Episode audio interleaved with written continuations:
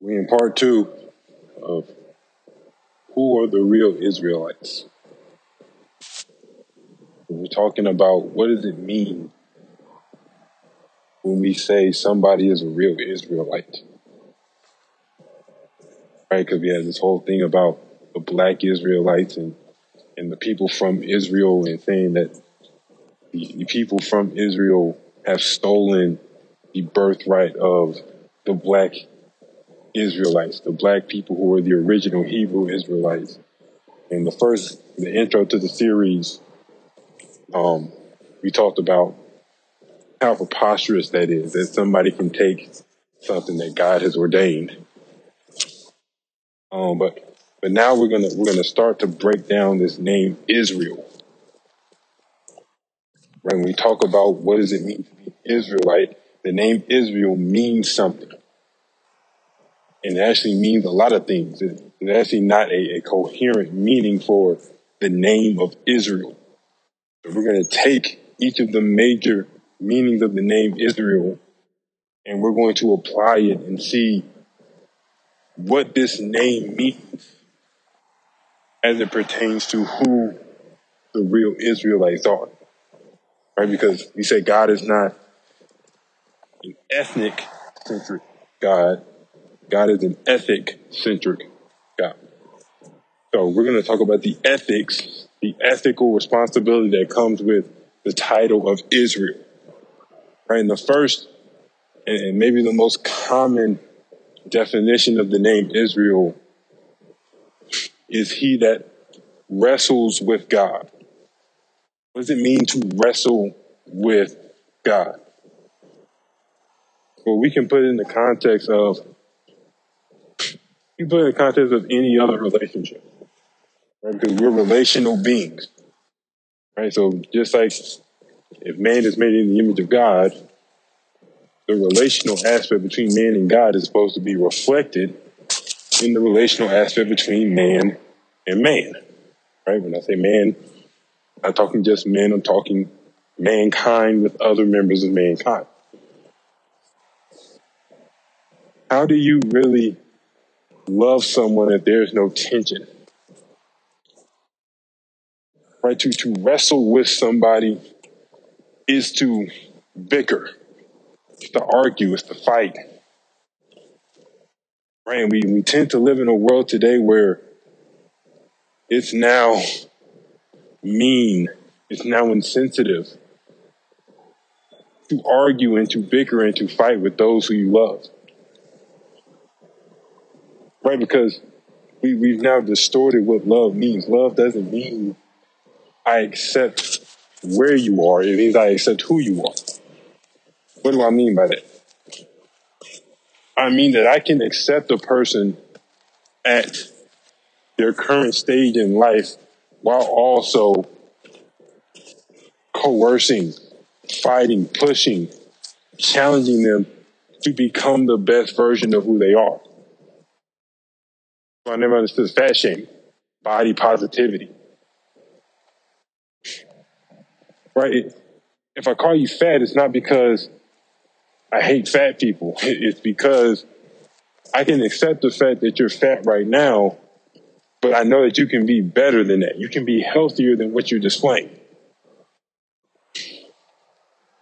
Right? Because if you had a wife, you had a husband, and you saw their health deteriorating, why wouldn't you say something?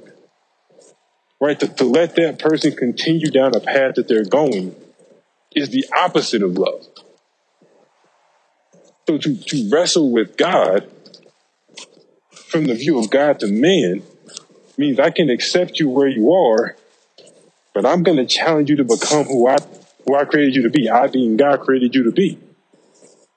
I'm going to push you and challenge you to go to new heights that you don't think that you're capable of. And from man to God, what it means to wrestle with God is, well, if God has promised me something, I'm not going to let go until I get it. All right, doesn't that describe a lot of people's Christian journey? They start off and they get the initial high from from the conference or from the sermon or from the worship music.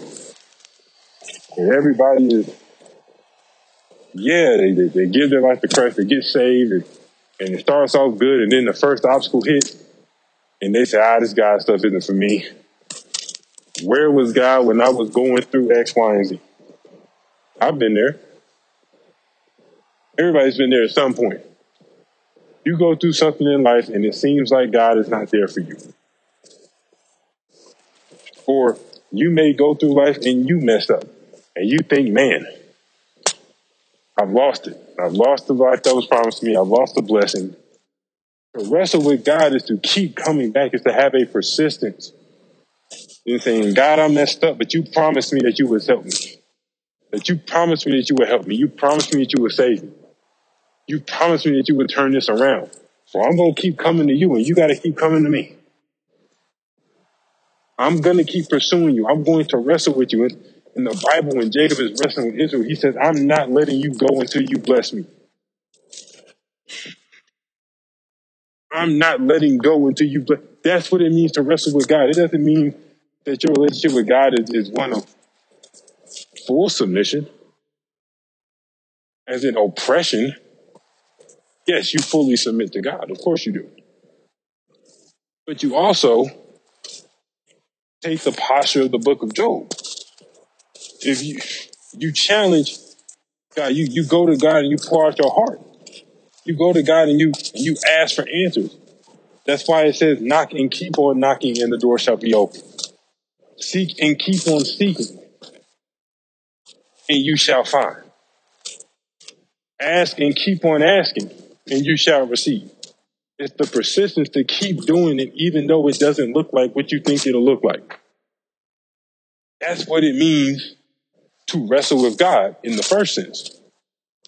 Now, in the second sense, we can go back to any relationship, whether it be a mother and their son, father and their daughter, brother and sister, spouse to spouse, boyfriend to girlfriend, husband to wife.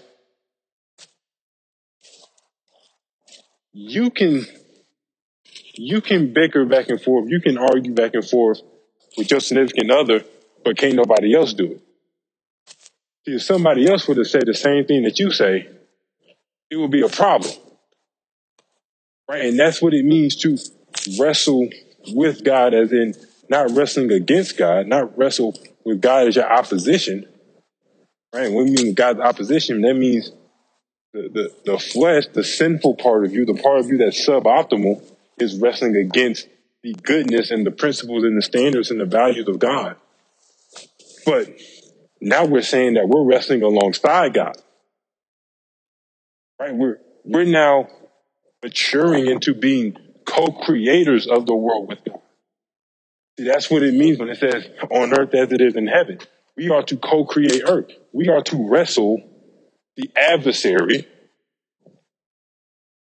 Satan, evil, what is unjust, what is unrighteous. We are to come alongside God, to be deployed as a resource to go and wrestle with the world alongside God.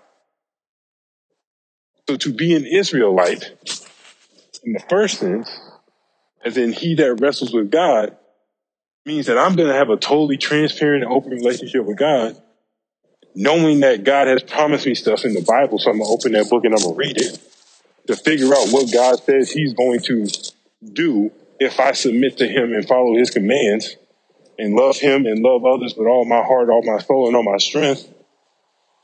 There's something that's waiting for me, and I'm going to persist in doing what's right, what's good, what's just, what's virtuous, until I get everything that's owed to me. That's the first thing. And the second thing is, once I get that, now I'm going to join forces with God and create the earth and abolish what is unjust, what is unrighteous, what is not virtuous, what is not good, what is not pure, what is not true. I'm going to be an agent that God can use, that God can work through me to combat that is against God. So to wrestle with God means to wrestle, to have a relationship like that old married couple who bickers all the time, but actually they're best friends. Every time they argue a lot. But in the end, they're best friends. It's to have that kind of relationship with God. But then it's also to come alongside God and say, you can get in some stuff and I'm going to be right there by your side. I'm going to fight the battles with you. I'm going to fight with you so that I can go fight for you. So that's what it means to be an Israelite in the sense of wrestling with God.